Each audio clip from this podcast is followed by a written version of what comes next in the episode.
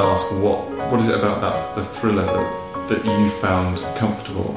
I think I'm quite anxious as a person, so every situation I find myself in, I'm always thinking about every different scenario that could happen. I mean, we're sitting in a room here now, which is very nice, but I, I've been thinking about what would happen if there was a fire or if there was someone, yes, and how we would get out, and all those different sort of, all those different situations. But if you met me, you probably wouldn't realise I was thinking all it. Well, not you specifically. I'm sure you have very good judgment about people, which is why you are a journalist interviewing. But most people would not realise that about me.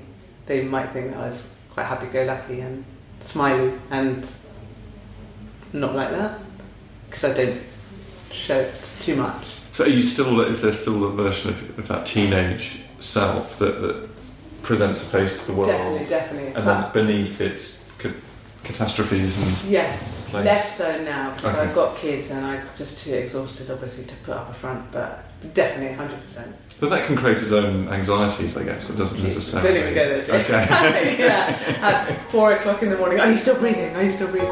Yeah.